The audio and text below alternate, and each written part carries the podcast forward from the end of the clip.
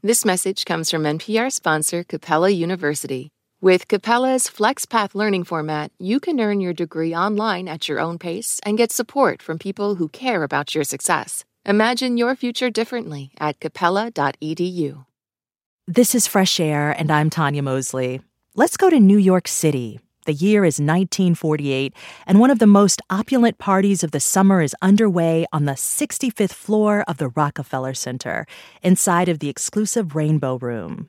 Billie Holiday graces the stage, singing a stirring rendition of Strange Fruit to some of New York's most powerful elite, who are for the first time rubbing shoulders in Midtown Manhattan with civil rights activists and members of the Black Upper Echelon to raise money for the National Urban League. The hosts are Win Rockefeller, grandson of oil magnate John D. Rockefeller, and Mollie Moon, a black woman from Mississippi known as the Great Dame of Harlem Society. Never heard of Mollie Moon? Historian Tanisha Ford hadn't either until she happened upon her a few years ago. In Ford's new book, Our Secret Society Mollie Moon and the Glamour, Money, and Power Behind the Civil Rights Movement, Tanisha Ford shares the untold story of Mollie Moon, known as one of the most influential women of the civil rights era. As president of the fundraising arm of the National Urban League, Moon is credited with raising millions to build economic and racial equality in America. Tanisha Ford is a historian, cultural critic, and author. She is a professor of history, biography, and memoir at the Graduate Center CUNY. And Tanisha Ford, welcome to Fresh Air. Thank you for having me. Well, thank you for being here. You know, this book about Mollie Moon, it's so interesting, but really we get to see through her story what was this secret web of money and power and influence, all of which bolstered the civil rights movement as we know it? How did you come to learn Mollie Moon's story and ultimately decide to write about it? I was actually doing research for another project, and I stumbled across the name Mollie Moon in the newspaper clippings of the early 1960s, and I just loved the sound of her name, Mollie Moon. I loved the way my mouth had to form to say her name. And she was hosting this amazing beauty pageant that celebrated the beauty of black women. And of course, in this era in America, that wasn't necessarily common for our beauty to be recognized and celebrated in that way. And so I just tucked her name in the back of my mind and thought, I'm going to write something about this woman. And as I kept this file of documents about Mollie Moon that I would collect periodically, I realized that there was a true story to be told here. One that made people aware of this great leader of the civil rights movement who had fallen out of the narrative, but also one about fundraising and how beauty pageants and galas and other social events were actually fundraisers for the movement. Right. You know, this is something I never really thought about is um, how the movement was funded, but your book illuminates is that voter registration drives, breakfast programs, legal campaigns, all of this costs cash. I mean, it's an obvious thing that we never really focus on when we're talking about that era. It sounds like you had that epiphany too. I did, but admittedly, much later than I would have thought or that one might think, given that I am a scholar of the civil rights movement era. I realized once I started to follow Mollie Moon across the black press that there were always dollar amounts attached to these stories about her. She raised $25,000 at this event, she raised $30,000 at another event. And I started to realize, oh my goodness, these events are fundraisers. But because so much of the historiography or the way that we study the civil rights movement did not focus on the money, I didn't even realize that it was a blind spot in my own work, that I had not been talking about the money, that historians don't talk about the money, that as a nation, we don't talk about how exactly we fund racial justice. Why do you think that is? Well, I think it's multifold. One reason is because Money sounds dirty when we think about justice and freedom and liberation and democracy. We don't think that those things should cost money. Hmm. Another element of this, of course, is that when we start following the money, we might not like what we find out. Mm. Maybe we might find that some of our leaders whom we respect have capitulated to the interests of the white capitalist elite, taking money from them. You know, we might find that people that we look to to represent the grassroots also have had to take money uh, from some unsavory sources. And people don't really want to talk about those things, you know, and there's been a way in the public that we have lionized the leaders of the civil rights movement, people like Martin Luther King, for example, who are worthy of our respect and admiration. I have found that once I started to turn my attention to the money, that this story humanizes these people even mm. more and it makes the stakes of movement building all the more clear. Well, let's get into it. The book is called Our Secret Society because Mollie literally helped create a secret financial network of sorts, which included, as you mentioned, wealthy, rich white donors, wealthy black elites, and everyday working class black people. And one way she did this was through parties. Everyone knew her name, everyone wanted to be invited to these parties. Can you describe what some of these parties were like and, and who were those in attendance? These parties, by all accounts, were fabulous. Her signature event was the Beaux Arts Ball. She would host that event every year since 1940. And it was a, an event that started off in Harlem at the Savoy Ballroom and then moved in the 1960s, the early 1960s, to the Astoria Hotel in Midtown, New York. And these events brought together all sorts of people, as you mentioned, everybody from weary subway workers and domestic laborers to titans of industry, including the Rockefeller family, People like Billie Holiday, Katherine Dunham at one point was a sponsor for the event. I even found in the records where she had invited the Duke and Duchess, um, the former King of England, wow. and Wallis Simpson to be judges for the costumed affair portion of the Beaux Arts Ball. Oh, this is so interesting. Okay, so Mollie founded the fundraising arm of the National Urban League. She founded it in 1942. And then there were these guilds that were formed all across the country. What kinds of programs were, were these guilds funding? They were funding everything from voter registration drives to things like the March on Washington, but also black youth programs. Mollie Moon's degree was in pharmacy, and before she went into social work, which became, you know, her long-term career, she had a dream of becoming a biology teacher. So she was deeply invested in what today we call STEM. And so a lot of the funds went toward funding black youth um, for them to have educational programs. And then other things funded like journalists. So their fundraising efforts funded a wide array of social justice oriented, racial equality minded events that have had a deep impact on community building in the African American context. She played such a big role as you're laying out here, but by today's standards, she kind of she's relatively unknown. When, when we think about how grand narratives of U.S. history are told, a lot of the source material that is used in those grand mainstream narratives of American history do tend to focus on mainstream publications like the New York Times, the Washington Post, the Boston Globe. But Mollie has even fallen outside of African American treatments of this history.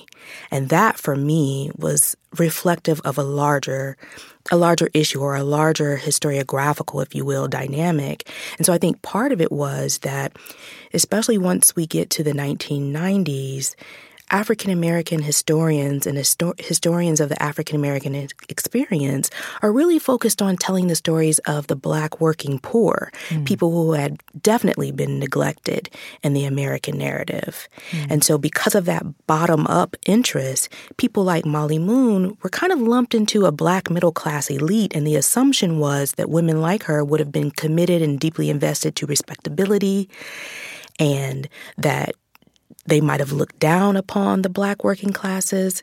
And so there was just not a focus on these women. So I wanted to use the everything that that history from the 1990s onward has taught us about race and class in the United States to say there's a different way that we can tell a story about Mollie Moon that doesn't really just lump her into this black elite without having a critical question or conversation around what it meant to be middle class in the Jim Crow era. Mm-hmm. It wasn't as cut and dry as the story of like respectability politics would suggest. I want to talk about this party that I mentioned earlier with Win Rockefeller. It broke the Jim Crow color line. And I want you to describe how big of a deal this party was and, and really what the breaking of that color line signified. When Winthrop Rockefeller decides to sign his name on the invitations for this National Urban League summer party alongside Mollie Moons, these two made a very conscious decision.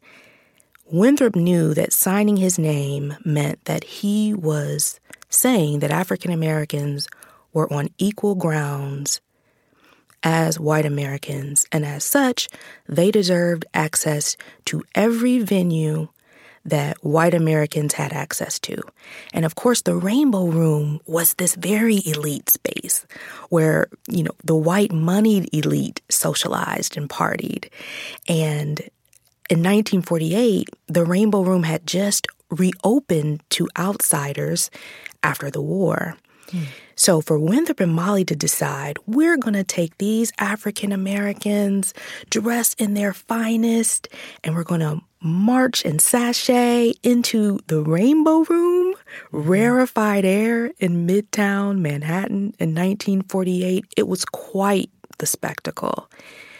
And Mollie was very conscious of the optics of this and you know having somebody like a Billie Holiday in the room performing.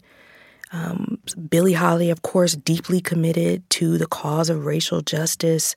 Mollie and Winthrop sharing a table. Well, how did how did Win Rockefeller and Mollie Moon actually meet, and what were his motivations? I mean, he was a rich socialite who could support anything. Mollie and Winthrop met sometime after World War II, so I would presume around 1945 or 1946. At this point, Mollie has established the National Urban League Guild at the behest of Lester Granger, who is the executive director of the National Urban League at the time and also one of Mollie's really good friends and comrades.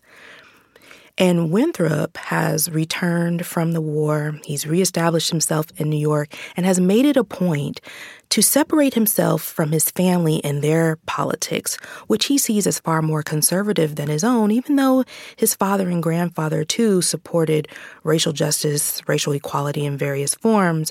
Winthrop becomes the most outspoken of his generation and of the Rockefellers more broadly because he doesn't believe in just tossing money down from the Rockefellers' gilded cage. He believes that I'm going to be on equal footing and organize alongside the African American community. Mm. And so they meet, have a common vision. In fact, I found mentions of, of Winthrop being at Mollie Moon's house at planning meetings for the National Urban League Guild. So he was very hands on and he saw the National Urban League as a platform that he could support and very publicly throw his money behind, but also invest that kind of sweat equity by being present and invested in the planning of these events and fundraisers and spreading the word of the good work of the Urban League. This wasn't all positive, though. I mean, this goes back to something that you you mentioned earlier around um, concerns about aligning with wealthy white liberal um, elites. You write about this one journalist, Lillian Scott, who represented a younger generation of black radicals using newspapers to publicly challenge capitalism and wealthy white liberals. This sounds really familiar. I mean, it sounds so current day, even talking about it. And she, Lillian Scott, had a particular focus on Win Rockefeller and his support of Mollie Moon. Yes, and that's why Lillian Scott is such an important figure because she does represent that generation of younger, more radical black journalists who are saying, hey, wait a minute. We have to remember that the wealth that the Rockefellers and others of these elite families who are clamoring to support the National Urban League have amassed has come from a system of slavery, right? So the term that we use to describe this is racial capitalism. And Lillian Scott was saying we should not be seduced by the fancy gowns and invitations to party in the Rainbow Room because African Americans, by and large, are still living in abject poverty in this nation. And a fancy party is not going to undo generations of economic disparities. So she really was on the the Rockefeller beat. I mean, she would use mm. her column in the Chicago Defender to talk about these issues of race and class and gender and, and really discuss them in a complex way, but using the cheeky form of the society pages to do it. Well, there's this one very salacious bit to me. Um, once, Win Rockefeller and Mollie started being photographed at these fundraising events together, people basically started losing their minds. There were all these rumors about them possibly having an affair, which, of course, is a sign of the times, but people just couldn't wrap their heads around a black woman having a platonic professional relationship with a wealthy white man, especially in the name of social and racial justice. But, I mean, as you lay out in the book, this kind of gossip talk was also pretty dangerous because the time period even for rumors to be out there of an interracial affair, it was just dangerous. There were so many rumors, so many rumors. And I was less invested in trying to discover did this really happen? Were they really having an affair? As a historian, I was more interested in providing context for why there would have been so much fodder around this and what were the stakes you know and and what i discovered was that people did they struggled with this idea that mollie moon just had that much influence that you know she could just be doing this off of her own brilliance as in strategy as a fundraiser um, it's also important to remember that both winthrop and mollie were married and there were implications for their spouses who were thrown in the press as people started to question them and the nature of their relationships and um, but then there was also this larger racial context. I mean, we're talking about the late 1940s. Lynching is at a high. There are conversations about the fears of miscegenation and race mixing. Black people are being killed for even looking at white people, right. much less being perceived as having sex with them. And I think the most poignant and heartbreaking example of this is the lynching of Emmett Till, a teenager in Money, Mississippi. Did it impact any in any way the way that she moved or operated business? Because of course she was in New York, so she wasn't in the South, but that didn't change the stakes. It didn't change the stakes. And I wasn't able to find things that where she specifically talked about this. Mollie used the press very strategically and at this time, she didn't respond to much publicly, so there's no newspaper article, at least that I've been able to find, where she discusses this in any detail. Nor could I find any mentions of her, you know, personal thoughts about this in her correspondence. So I was able to just try to triangulate based on what I know about her and how she thinks about these issues. And to me, it seems like she largely would have seen it as part of the cost of doing business as a black woman power broker in this time period, that this was part of the, the sacrifice in committing herself to the movement. When we start talking about people like Martin Luther King or Rosa Parks, we think that the sacrifice that they make is about, you know, being imprisoned, right? Being arrested for their protest, or in Martin Luther King's tragic case, of course, right. being mm-hmm. assassinated, you know? But when we start to think about the questions about the money and the fundraising efforts, the stakes or the sacrifices look different, but they all come with their own cost. And so Mollie definitely would have weighed those costs, but from the 1940s onward, she seemingly doubles down on her commitment to the Black freedom movement and to fundraising. So she's she's undaunted. Our guest today is Tanisha Ford, author of the new book, Our Secret Society Mollie Moon and the Glamour, Money, and Power Behind the Civil Rights Movement. We'll be right back. This is Fresh Air. This message comes from NPR sponsor Stearns and Foster. To Stearns and Foster, your comfort is their everything. So they've made a mattress that's irresistible inside and out. Every Stearns and Foster mattress is handcrafted. Every stitch, every layer uses the finest materials, like indulgent memory foam and ultra-conforming IntelliCoils for the coziness you want with the support you need. Timeless quality for your most comfortable sleep. Stearns and Foster, what comfort should be. More at stearnsandfoster.com. This message comes from NPR sponsor Redfin. Redfin updates their listings every two minutes and gives personalized recommendations based on the homes that you like so you can find the home that's just right for you. You can favorite homes, share listings with others, and even schedule tours with a local Redfin agent all in the app. When you're ready to buy, an experienced local Redfin agent can guide you through the whole process, and they know how to help you win the right home at the right price. So download the Redfin app to get started today.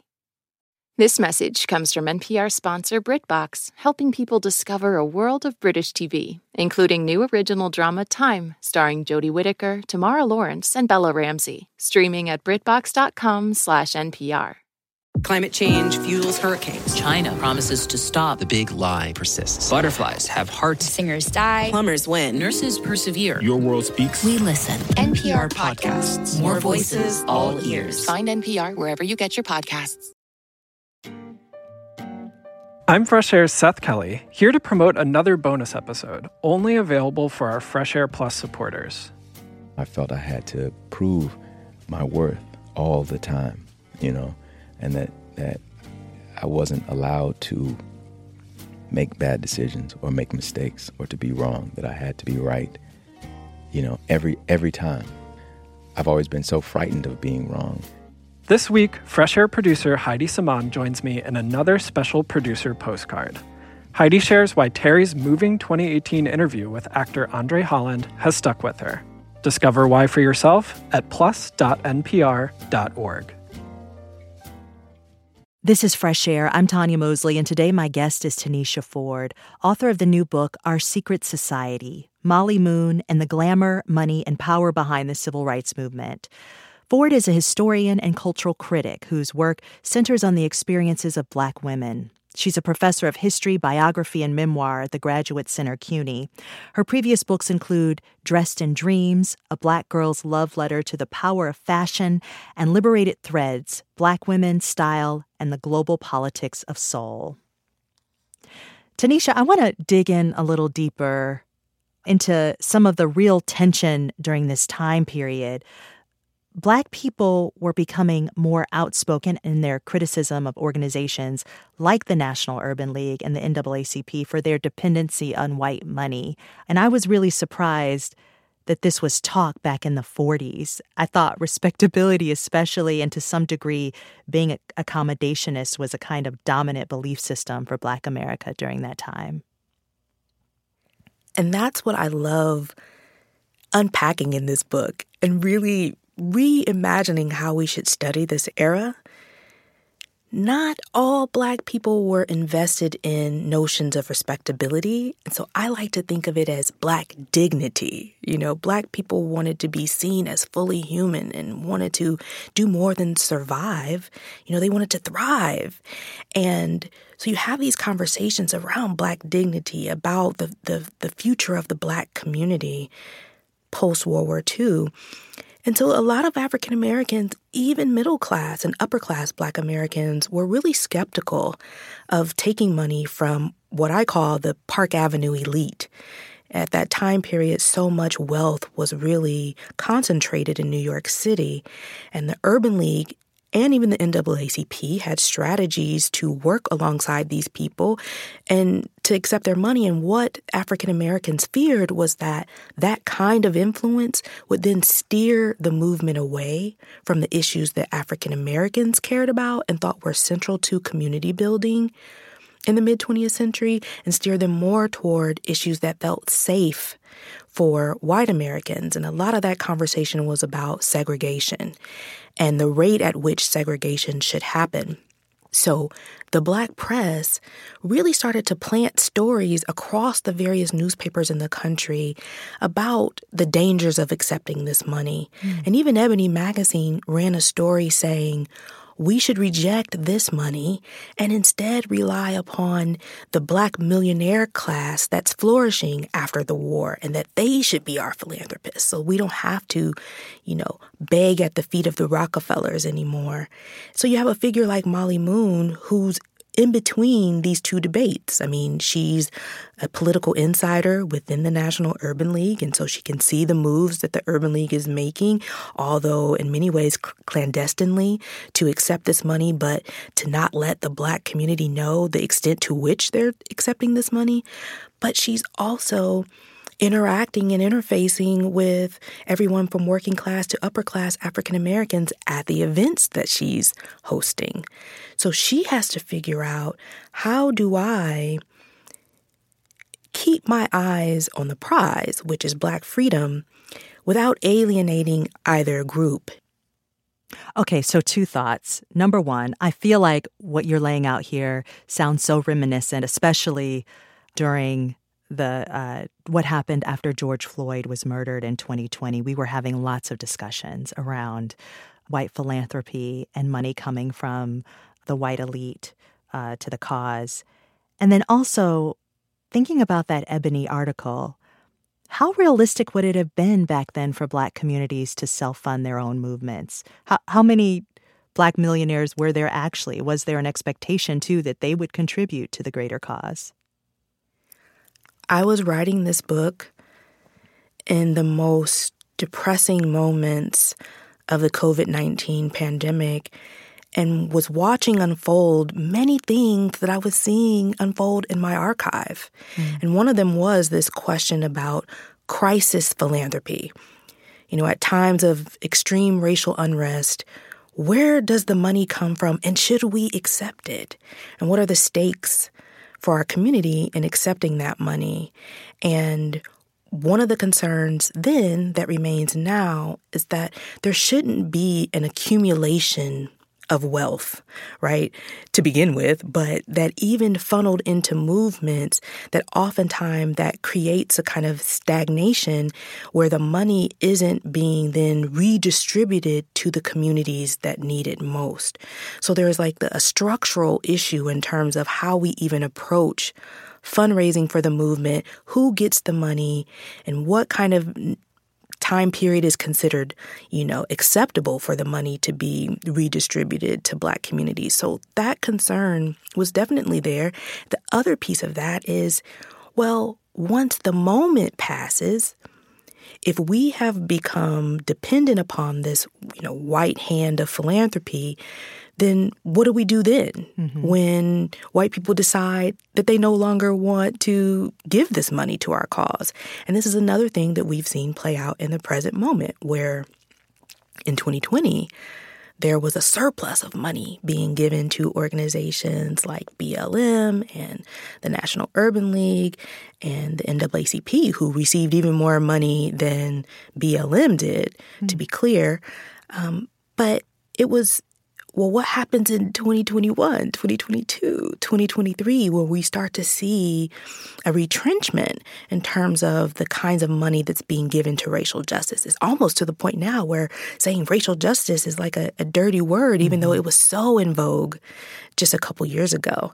And so this was the concern of African Americans in the 1950s as well that we have to create our own power base, our own economic base. And so what they were proposing was that we should look to black millionaires to be at the vanguard of this.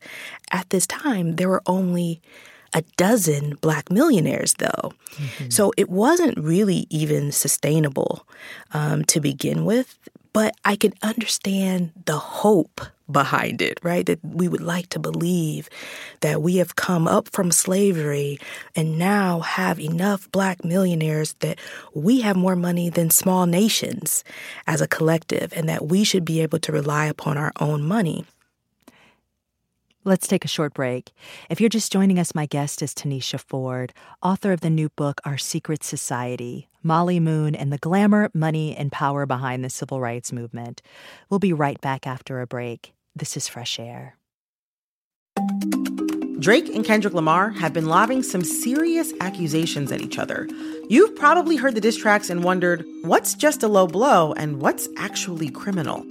I'm Brittany Luce, host of It's Been a Minute from NPR, and I'm getting into what's art and what's worthy of criminal investigation, and who those accusations hurt the most. On It's Been a Minute from NPR. What does it sound like to record an album inside a jail? On the documentary podcast Track Change, you'll hear four men make music inside Richmond City Jail and hear how they're trying to break free from a cycle of addiction and incarceration. Been so long since I've been free. Listen to Track Change from Narratively and VPM, part of the NPR network. NPR's editorial independence and integrity is non negotiable. It's the reason why so many listen to 1A's Friday News Roundup. You'll get analysis and insight from the world's best correspondents. Listen to 1A's Friday News Roundup, only from NPR.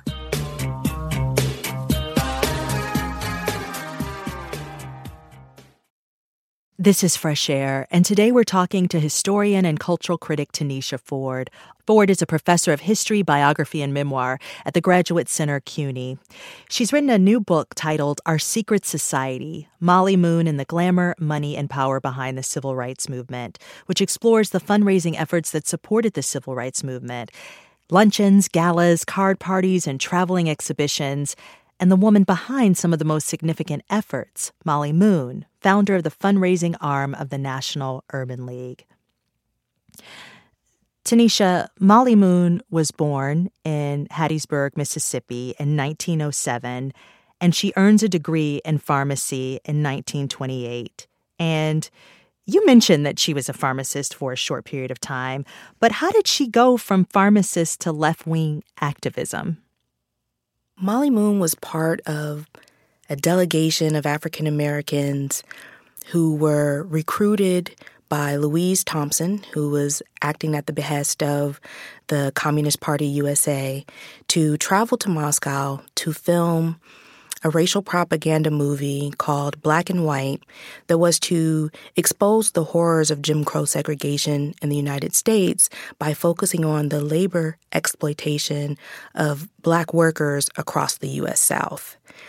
And prior to traveling to Moscow in 1932, Mollie had formed relationships with members of the Harlem Renaissance like Langston Hughes, Dorothy West, Claude McKay, Countee Cullen. Zora Neale Hurston. In fact, she and Zora Neale Hurston and Dorothy West all lived in the same apartment building mm. on 66th Street in New York City. And so when they are asked to join this cast, mostly of people who have no acting experience but have a deep commitment to racial justice, Mollie definitely goes. Most of the people on this trip are not communists. They don't have an a, official affiliation with the Communist Party. But they are new Negro intellectuals who are, are deeply inspired by the art and politics of the moment. They're looking for solutions to economic exploitation in the Depression era. And it really becomes an opportunity for them to develop as thinkers. Mollie was married to Henry Moon, who was a journalist and later public relations director for the NAACP. She actually met him during that um, the time in Moscow as part of that cast uh, for Black and White. As we learn from you, Mollie is a force. I mean, she was the one in all of the newspapers and magazines and the wheeling and dealing. Did that at all impact her marriage? By all accounts that I could uncover, Henry was a very supportive husband. And, you know, this is a man who in the 1930s, before the roughest years of the Great Depression, was really positioned as one of the brightest black public intellectuals of the day. I mean, mm. he was like a Ta-Nehisi Coates of the 1930s. And, you know, once he his career took a turn during the Depression, you know, Mollie was able to establish a, a, more public career in certain ways than Henry was.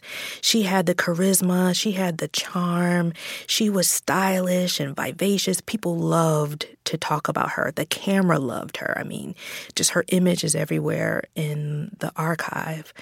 But Henry had very progressive gender politics. I mean, this is a man who wrote very publicly about, you know, denouncing respectability, that respectability won't save us. He was saying a version of that in the 1940s. And he also felt that, you know, black women were equal to black men. And he wanted to be in a partnership with a black woman who had a strong sense of self and who was ambitious. And I think that this is why Mollie chose to marry Henry. For all that you're telling us about Henry Moon and, of course, Mollie, there still was a lot of pushback against them and backlash against their approach. There's this book written about them that damages Mollie's reputation. She's about 60 around this time, and there's this novel called Pink Toes. Tell us a little bit about it. Pink Toes. Yes, Pink Toes was actually written by Chester Himes, who, I must say, was Henry's first cousin. you know, so Henry and Chester grew up together in Cleveland, Ohio. And when Chester is released from prison and he's establishing himself as a writer, Mollie and Henry allow Chester to move into their home in Harlem. And so Chester's living with them. They're introducing him to all of the black literary luminaries of the day, Ralph Ellison, so on and so forth. He's meeting all of his his idols, Richard Wright, you know, he's mm. meeting these people in the moon's home. And so how does he how does he pay them back? You know, by saying every note that I took while living in your house, I'm going to use it to write this satire about fundraising and white philanthropy and um, black complicity in this, you know, white led effort to fund racial justice.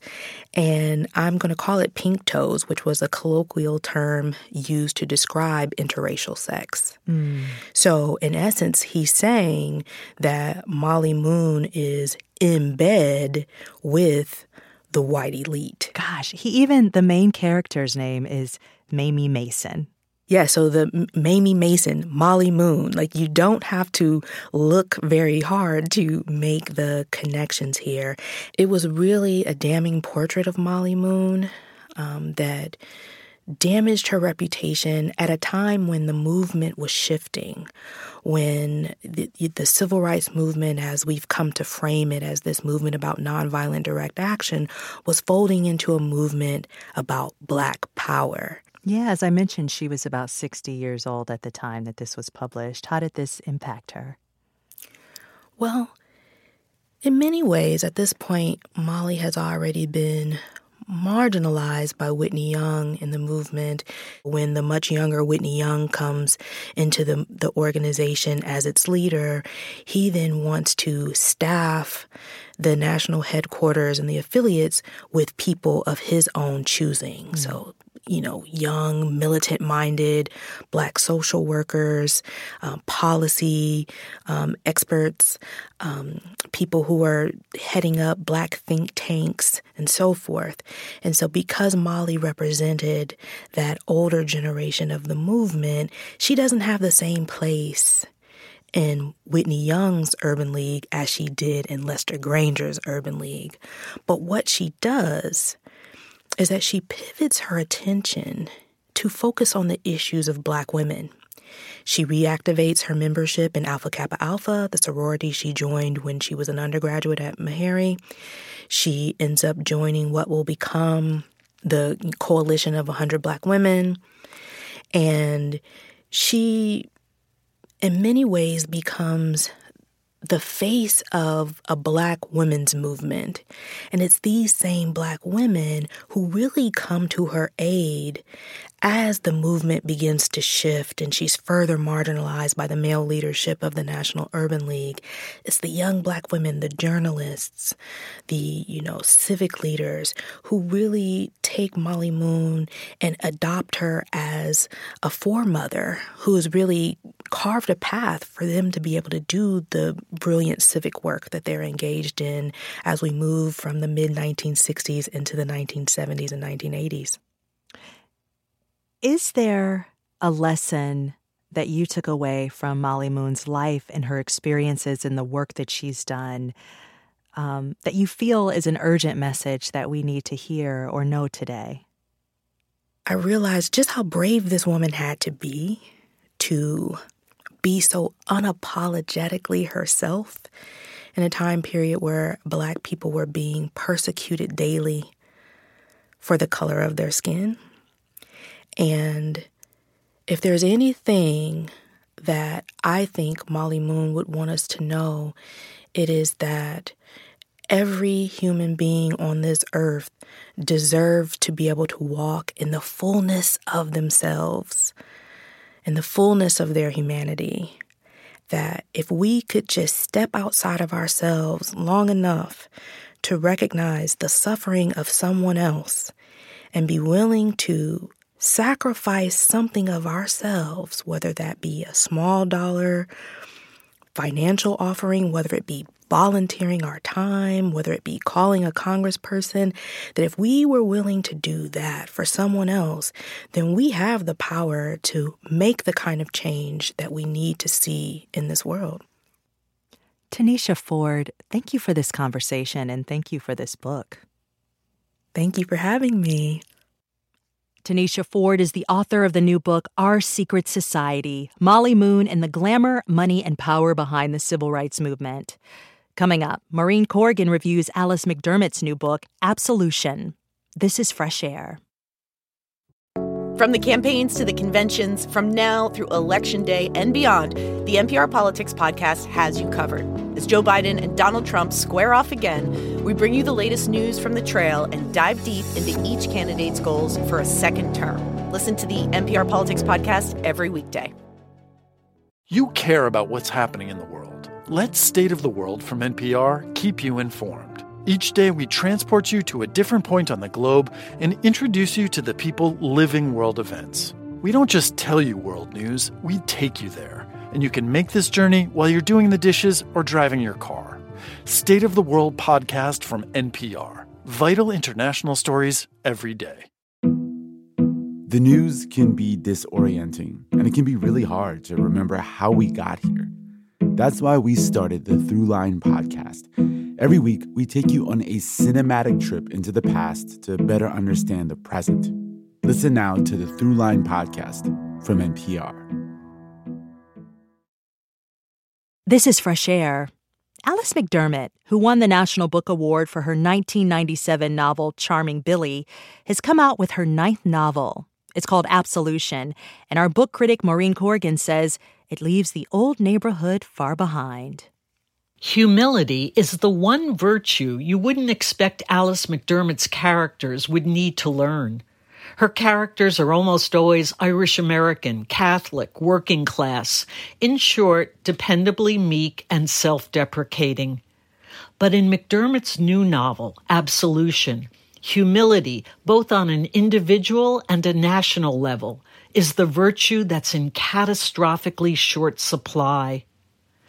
Absolution also teaches me a lesson in critical humility. Surveying McDermott's body of work in a review I wrote a couple of years ago, I pronounced that she steadfastly remains on native grounds, meaning that her stories pretty much take place in the outer boroughs of New York City, Brooklyn or Queens, or for those characters who've moved on up, Long Island. Absolution, however, transports McDermott's signature characters to Vietnam circa 1963. It's futile to predict where a great writer's boundless imagination will take us, and as Absolution affirms, McDermott is a great writer. Absolution takes the form of memories shared between two American women some 60 years after they left Saigon. Tricia Kelly was a shy newlywed in 1963, a parish kindergarten teacher who went to Vietnam with her husband Peter, a civilian engineer on loan to Navy intelligence. As Tricia recalls, back in those days, her real vocation was to be a helpmeet for my husband. That helpmeet role includes, of course, becoming a mother. But while in Vietnam, Tricia miscarries the first of many pregnancies. Now old and widowed, Tricia is contacted by a woman named Rainey, whom she knew as a child in Vietnam. It's Rainey's mother, Charlene, now deceased, around whom the two women's memories orbit. Charlene was a strawberry blonde dynamo, a corporate wife who conscripted lesser females, like Tricia, into her volunteer army of do gooders. Reflecting on Charlene's charisma, Tricia says, I knew her type. I'd met enough girls like her at school. They all had that ability to enlist the help of strangers without seeming helpless themselves. Within 24 hours of meeting Charlene at a garden party in Saigon, Tricia finds herself folded into Charlene's little group of women who brought small gifts to the hospitals and various orphanages, candy and crayons, baseballs, baby dolls. Coincidental with our own Year of Barbie, Charlene has the brainstorm to hire a local seamstress to make traditional Vietnamese outfits for imported Barbie dolls and sell them at a high markup to Americans looking for a unique gift to send home. The proceeds will be plowed back into Charlene's various charities, which include an outlying colony for Vietnamese afflicted by leprosy the site of a heart of darkness type epiphany for Tricia. Without once lapsing into heavy handedness, McDermott suggests parallels between the insistent charitable interventions of Charlene and her crew and the growing American military intervention in Vietnam. Reflecting the mood of her Saigon in 1963, Tricia recalls that the cocoon in which American dependents dwelled was still polished to a high shine by our sense of ourselves and our great good nation. McDermott also deftly recreates another cocoon, the Catholic one, in which Tricia and her husband live. Peter, in particular, believes that the JFK presidency and the shoring up of the regime of Catholic President Diem in Vietnam are part of a cosmic plan. It comes as no surprise when Tricia tells us that she eventually learned Peter had been working for the CIA, or Catholic Intelligence Agency, as it's playfully dubbed, because who better than Catholics understood the threat of godless communism? But what draws out McDermott's most incisive, compassionate writing is the expat world of the wives. Tricia, at the very beginning of the novel, describes her rituals of grooming and dressing for the daily round of luncheons, lectures, and cocktail parties. Here's but a snippet. Stockings slipped over the hand and held up to the light. We were careful to secure the garter just so. Too close to the nylon risked a run. You cannot imagine the trouble suggested in those days by a stocking with a run. The woman was drunk, careless, unhappy, indifferent to her husband's career, even to his affections, ready to go home. McDermott possesses the rare ability to evoke and enter bygone worlds, pre Vatican II Catholicism, pre feminist movement marriages, without condescending to them. She understands that the powerhouses can dominate the helpmeets. She also understands that playing God is the role of a lifetime and every human actor should turn it down. Maureen Corrigan is a professor of literature at Georgetown University. She reviewed Absolution by Alice McDermott. Tomorrow on Fresh Air, Adam Kinzinger talks about reaching his goal of serving in Congress and then turning against what he describes as the fanaticism of the hardcore in his own party. After serving as one of two Republicans on the House committee investigating the January 6th attack, he resigned from Congress. He has a new memoir. I hope you can join us. And to keep up with what's on the show and to get highlights of our interviews, follow us on Instagram at NPR Fresh Air. Fresh Air's executive producer is Danny Miller. Our technical director and engineer is Audrey Bentham. Our interviews and reviews are produced and edited by Amy Salet, Phyllis Myers, Sam Brigger, Lauren Krenzel, Heidi Saman, Anne Marie Baldonado, Teresa Madden, Thea Challoner, Seth Kelly, and Susan Nyakundi. Our digital media producer is Molly C.V. Nesper. Roberta Shorrock directs the show. For Terry Gross, I'm Tonya Mosley. There's a lot to stay on top of on any given day. You might have to break things down into smaller pieces in order to keep up. That's why we're introducing the new Consider This newsletter from NPR. Every weekday, we sift through all the day's news and bring you one big story in an easily skimmable format, so you become a mini expert on a major topic each day. Sign up for free at npr.org slash consider this newsletter. We all hear things differently, and that can be tough when there's so much noise. This election year, we're a space to speak up and to listen. Listen to 1A for the latest on election 2024, only from NPR.